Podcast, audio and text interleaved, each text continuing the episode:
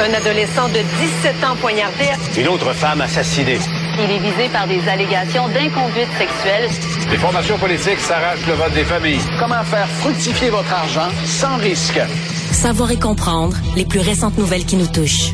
Tout savoir en 24 minutes. Avec Alexandre Morin-Villouellette et Mario Dumont. En manchette dans cet épisode d'explosion d'un hôpital à Gaza, Joe Biden appuie la version israélienne alors que de nombreux nouveaux éléments sont dévoilés sur cette affaire. Pendant ce temps, le Parti libéral du Canada est divisé sur la question Israël-Palestine et le chef de l'opposition officielle, Pierre Poilievre, accuse Justin Trudeau de désinformation. Paul Saint-Pierre Plamondon trace les contours d'un Québec souverain de demain et retour à la normale dans les aéroports français après des menaces d'attentats. Tout savoir en 24 minutes. Savoir en 24 minutes. Bienvenue à Tout savoir en 24 minutes. Bonjour Mario. Bonjour. Encore une fois, on surveille ce qui se passe du côté euh, de la bande de Gaza. Alors qu'hier, cette histoire qui a fait évidemment un coup de tonnerre au travers de la planète, où on rapportait au départ du côté des autorités du Hamas et certaines autorités palestiniennes également qu'un tir meurtrier serait atterri sur un hôpital de Gaza qui aurait causé au départ, on parlait dans 200 et 300 morts. C'est rapidement monté après 500 un point. On parlait de plus de 500 morts. Exactement, on était monté à plus de 500 morts à un certain moment donné. Et depuis ce temps-là, ben évidemment, l'histoire on a, a changé pas mal. L'histoire a changé pas mal parce que dès le départ, euh, les autorités israéliennes qui ont dit ne pas être responsables de ce tir-là, tandis qu'on s'accusait mutuellement d'un côté comme de l'autre d'avoir tiré sur l'hôpital ou d'avoir été victime, si on veut, d'un tir perdu. Ce qui semble de plus en plus confirmé là, avec les informations qui ont été répertoriées toute la journée de différents services de renseignement, qui soient israéliens, mais également plus indépendants, ou du moins qui viennent d'ailleurs sur la planète. Tout d'abord, c'est le président américain Joe Biden qui est en visite justement à Tel Aviv, qui lui a également appuyé la thèse euh, en disant du côté d'Israël que ce serait bel et bien une frappe qui aurait frappé l'hôpital de Gaza d'une roquette hors de contrôle tirée par un groupe terroriste ouais. à l'intérieur de la bande de Gaza. Ils ont des preuves, des images où on voit le barrage de roquettes dont une se, une semble tomber en chemin. Oui, qui semble comme se casser en, dans le ciel. Puis c'est c'est tout un travail d'enquête qui est fait par différents euh, différentes personnalités, différents experts également là, sur les réseaux sociaux, sur X anciennement Twitter aujourd'hui aussi. Beaucoup d'experts en affaires militaires, en affaires internationales qui prenait et reprenait et reprenait encore là, différentes vidéos qui démontrent, entre autres, ben, une salle de roquettes qui est tirée. On voit comme tirer du sol de Gaza en pleine nuit.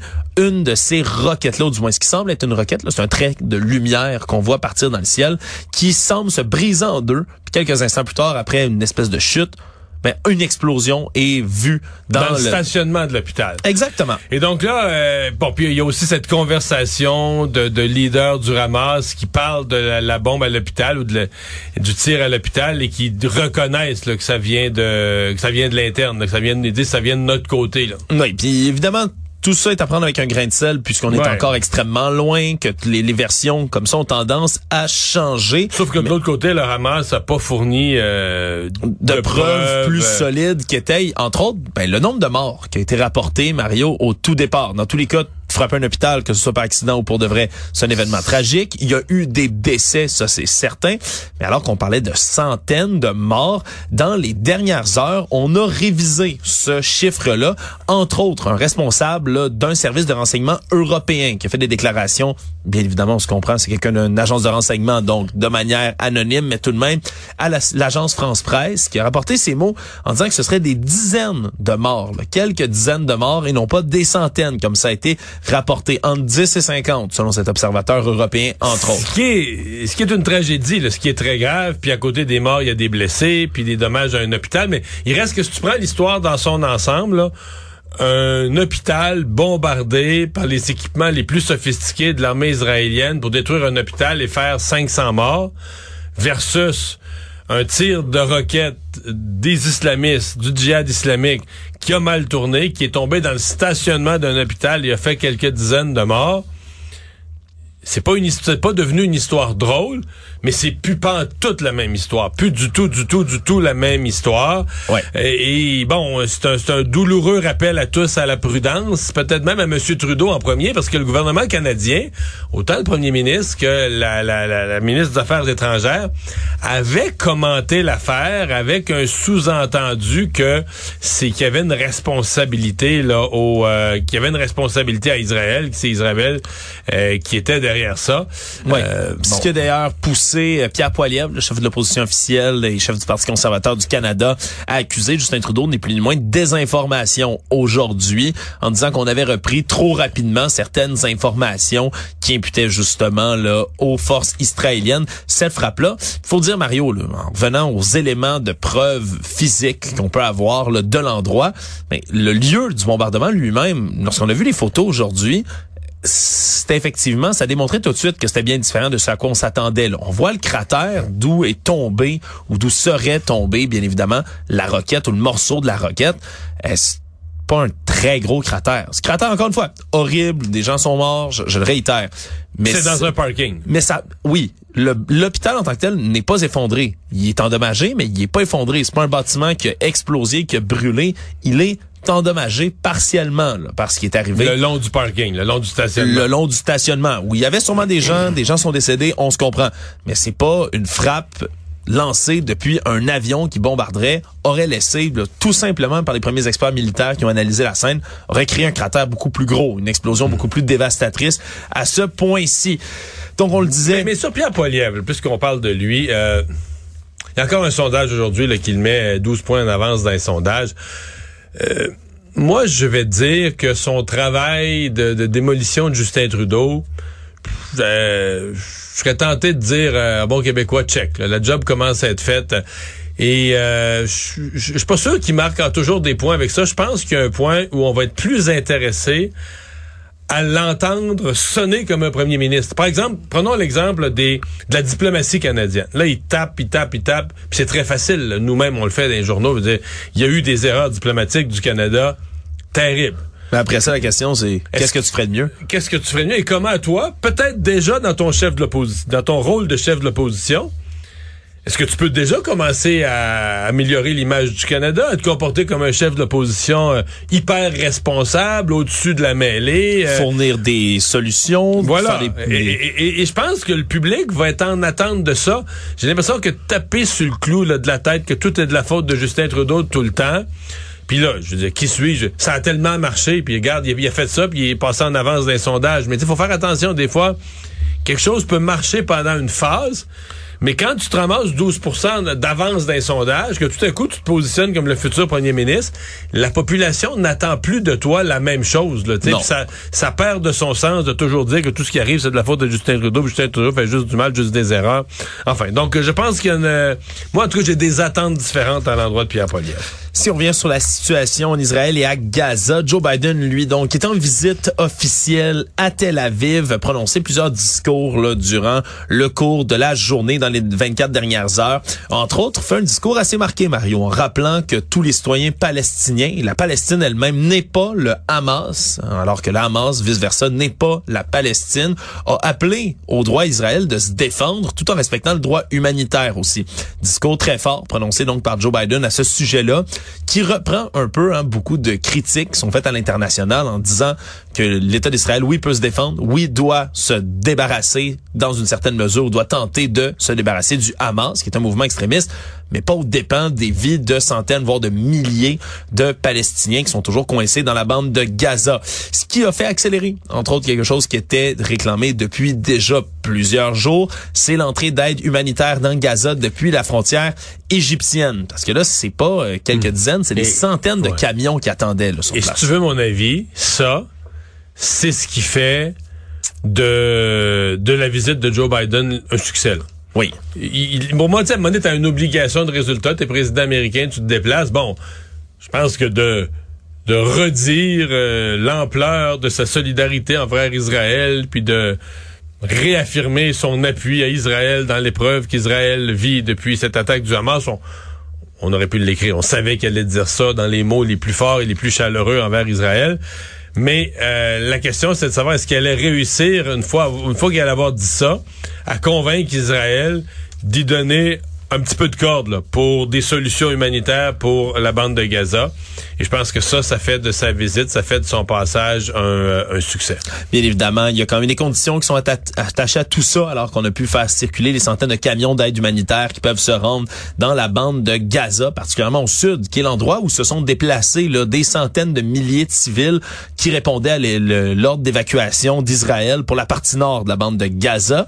Et là, on va laisser passer ce qu'on dit, là, ces camions de nourriture aux médicaments pour la population civile, mais tout approvisionnement qui serait tenté de se rendre jusqu'au Hamas va être neutralisé. C'est ce qu'on a affirmé du côté des forces israéliennes aujourd'hui, tout en rappelant quand même que ça prend énormément d'organisation de déployer tout ça, puis toute cette aide humanitaire dont on a bien besoin quand même, c'est double discours parce que du côté du Conseil de sécurité de l'ONU, de l'Organisation des Nations Unies, aujourd'hui, on a réclamé, entre autres, euh, un cessez-le-feu du côté Conseil de sécurité de l'ONU, ce à quoi les États-Unis ont mis leur veto aussi aujourd'hui. Décision qui est protestée d'ailleurs depuis au-dessus d'une heure dans le Capitole américain où quelques dizaines de manifestants, de manière complètement pacifique, il faut le dire, se sont assis au plein centre de la, de la fameuse rotonde du Capitole et manifestent donc en occupant la place depuis un bon moment déjà. Ça aussi, ça va être à suivre. Et dans les réactions, aujourd'hui également, il y a un groupe international de euh,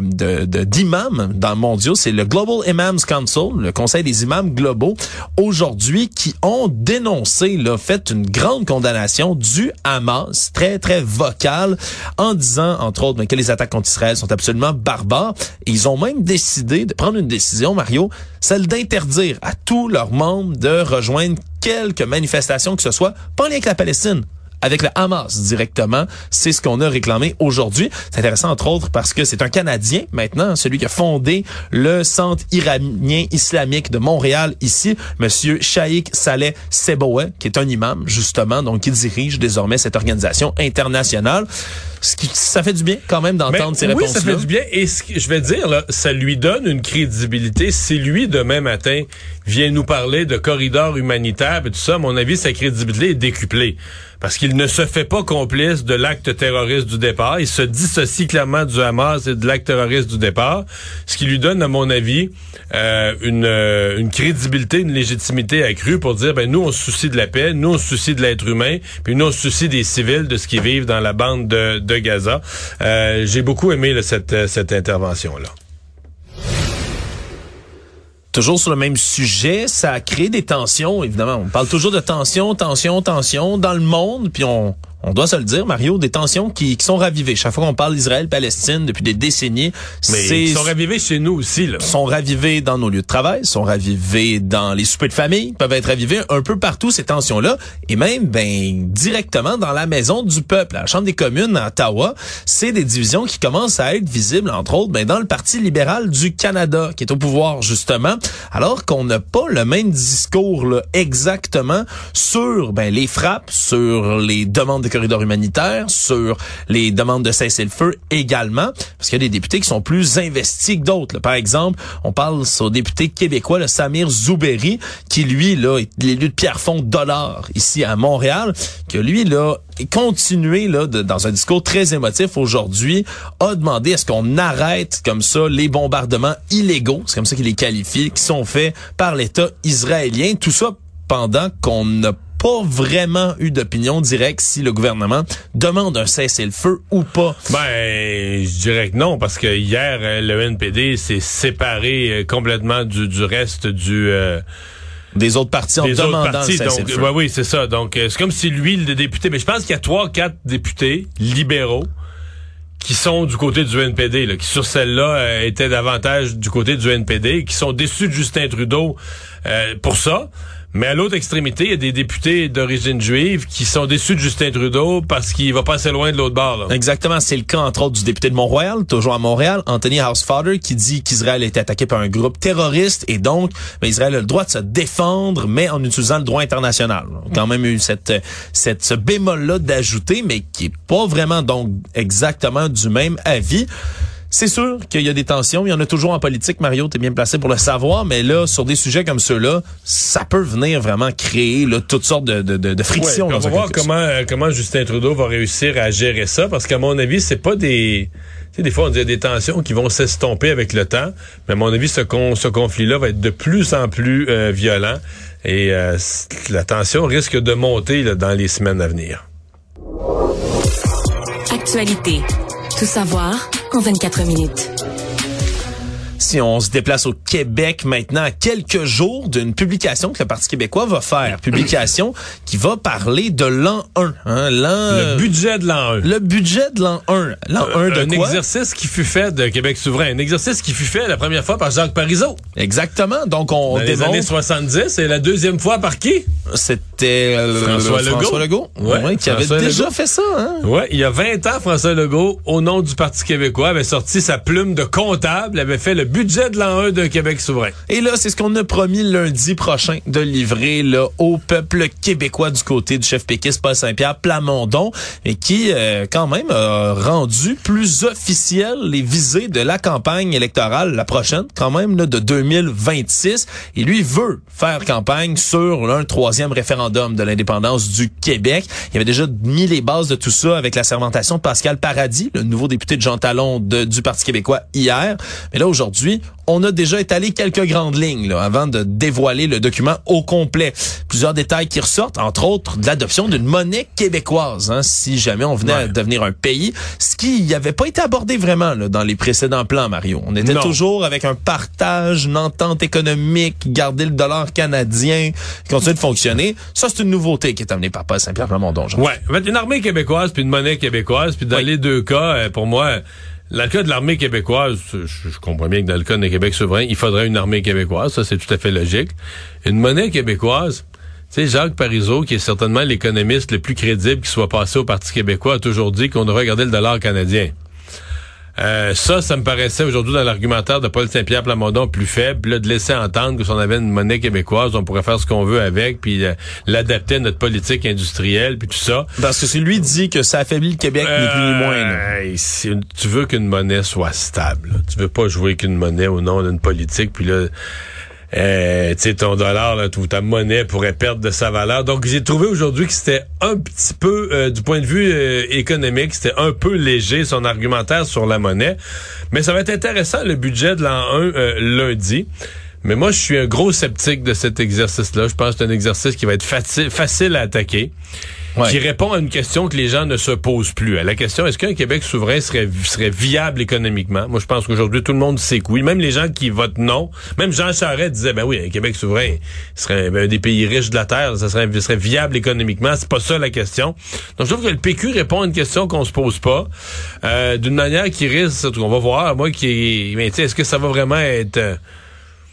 c'est tellement hypothétique comment t'es obligé t'es obligé de poser 1300 hypothèses là, tu sais. Ouais. donc est-ce que ça, ça va être attaquable? Mais que- vous pensez à ça, mais Ah, comment vous régleriez ça? Tu Il y, y a tellement une, de il y a questions. une infinité de tu pensais à ça puis euh, qu'est-ce comment ça pourrait tourner? Donc c'est pour ça que je suis un peu sceptique mais pour moi la plus grosse affaire c'est que c'est un exercice qui devait être déposé avant l'élection partielle de Jean Talon. Hmm. Et donc, on- on- c'est comme si Paul Saint-Pierre Plamondon, c'était- c'est son, tu sais, tout a bien été pour lui, mais là, il y a un premier signe de faiblesse. Comme il va déposer ça, pour moi, en tout cas, je vais lui poser la question, ok, mais vous avez eu peur de le déposer. Vous pensez que ça vous aurait fait perdre votre élection partielle dans Jean Talon, d'avoir déposé ça avant? Ben, c'était risqué quand il est en avance, ouais, assurément. c'est ça. Et ça nous soulève quand même toute la question que lui, il dit, ah, moi, là, mon agenda souverainiste sera pas dépendant des agendas, de l'agenda électoral, puis je vais pas changer de discours à la veille d'une élection. Mais là, il y avait juste une petite élection partielle qui, oublie, qui espérait gagner, puis il a changé complètement son, son ordre du jour. Nouvelle qui nous parvient de l'ouest du pays qui, qui a fait sourciller certaines personnes. Mario, euh, une, con- une conseillère scolaire de la commission scolaire des écoles catholiques régionales de Red Deer, hein, tout ça se passe bien évidemment en Alberta, qui a publié dans les dernières semaines euh, un mème, hein, un mime, comme on l'appelle comme ça, image euh, satirique, humoristique Ouais. qu'on partage sur le web. Ben, même plus que douteux, Mario. Clairement, idéologie haineuse, c'est ce qui a été rapporté alors que Mme Monique Lagrange, elle, a publié ces images où on voit superposer une par-dessus l'autre des images d'enfants qui agitent des drapeaux, une en noir et blanc où c'est des enfants du régime nazi en Allemagne qui agite bien évidemment la swastika, hein, la croix gammée nazie sur leur drapeau. Et en bas, ben, des enfants qui sont dans une école à l'ère moderne qui agite des drapeaux de la fierté LGBTQ+, le fameux drapeau arc-en-ciel. Et elle comparait les deux dans ce même absolument douteux qui a été supprimé depuis aujourd'hui. Douteux et absurde. Douteux et absurde de comparer les deux. Mais depuis ce temps-là, euh, Madame Monique Lagrange euh, ne s'excuse pas. Là. Au contraire, est avec son avocat et continue, elle, de clamer que ce même-là, elle l'a publié. Attention à sa défense, Mario, parce que le Saint-Esprit lui a demandé. C'est le Saint-Esprit Oh. lui-même qui lui a dit de publier le même. Il dit que la sexualité, les croyances des élèves, c'est un sujet qui doit rester entre Dieu, les parents et l'enfant. On comprend que c'est une- quand même une commission scolaire des écoles catholiques régionales, mais tout de même, c'est une défense qui qui peut être un peu absurde. Mario, sur le Oui, Saint-Esprit. mais elle été, elle, était tassée quand même. Elle est plus, elle a été euh, enlevée de son poste, mais Oui, bon. elle a été, elle n'est pas complètement démise de ses fonctions, mais elle a quand même là, enfreint le code de conduite des conseillers scolaires, la loi de l'éducation. Elle va quand même poursuivre avec son avocat autour de tout ça. Mais bon, prochaine fois que vous publiez un mime sur Internet, si c'est une voix qui vous l'a ordonné, puis si le Saint-Esprit vous ordonne de publier les mêmes, Moi, je peut-être regarde- faites-le pas. Moi, je m'assois un soir, là, puis je regarde tout ce qui passe sur Twitter. J'ai de la misère à croire que c'est le Saint-Esprit qui a...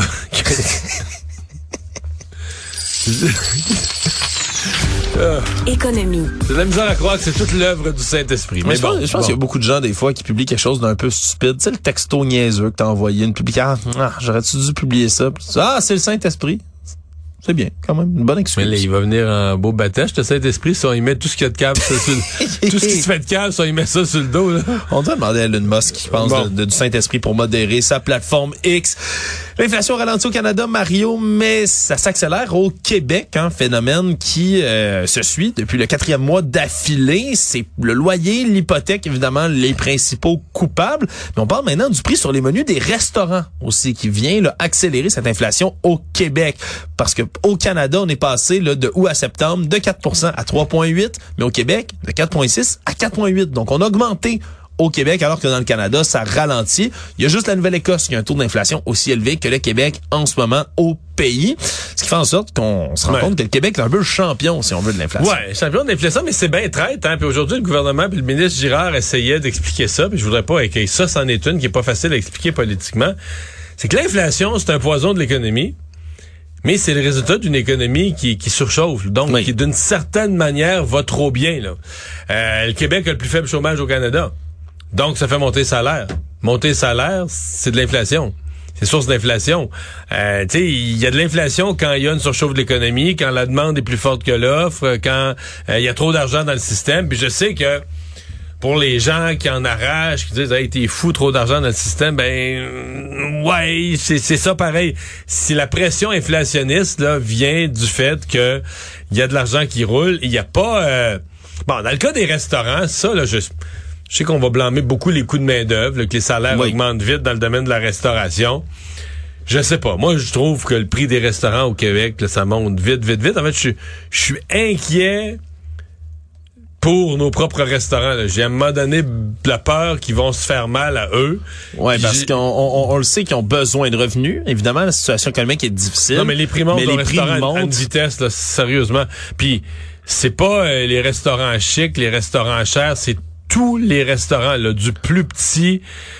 Il me semble que, je sais pas, moi, ça me frappe, là, la vitesse à laquelle, euh, tu sais, d'une fois à l'autre, tu commandes, tu vas au restaurant, puis t'entends, moi, j'entends de plus en plus de gens qui disent, ben, on y va plus, on y va moins, euh, Ouais, parce que ça. devient extrêmement cher. Puis pourtant, on a vu un modèle de certains, certaines cantines, même au Québec, qui ont décidé tu sais, de, de baisser les prix ou de revenir au prix de la poutine, par exemple, il y a 10 ans. Je pense que c'est un concept qui avait été lancé. Puis les gens faisaient la file partout dans la rue. ben, je crois ça. Ouais, il y a un appétit vraiment pour les prix, euh, les prix plus, mod- plus modérés. Le monde. Alors qu'il est, la situation est redevenue normale dans les aéroports français, c'est parce que depuis ce matin, une évacuation a eu lieu dans toutes sortes d'aéroports un peu partout là, dans l'hexagone français, que ce soit Bordeaux, Lille, Toulouse, Lyon, Nice, Nantes, Beauvais, Brest et on en passe. On a eu des évacuations qui ont été ordonnées un peu partout alors que les alertes à la bombe se multiplient en France là, depuis quelques jours. Depuis l'assassinat d'un professeur le vendredi dernier dans le nord du pays par un jeune islamiste radicalisé, on a dû relever le taux d'alerte à son maximum par rapport aux frappes terroristes du côté de la France. Mais là, on multiplie les fausses alertes là, qui se concrétisent pas. Puis on s'entend une alerte à la bombe dans un aéroport, Mario, t'as pas le loisir de prendre Non. la chance. Donc on a dû les évacuer, mais c'est pas les seuls endroits qui sont évacués. Château de Versailles a été encore évacué aujourd'hui alors trois que fois, là. hein? Ouais, ça en est à troisième évacuation là, de suite du côté du château de Versailles. Le musée du Louvre à Paris avait été évacué lui aussi samedi dernier. On a promis d'être extrêmement sévère du côté du ministre de la Justice avec je sais ces termes, les petits guignols qui sont des auteurs de fausses alertes. Mais vraiment, c'est un phénomène qui est à se continuer malheureusement en France. Résumer l'actualité en 24 minutes, c'est mission accomplie.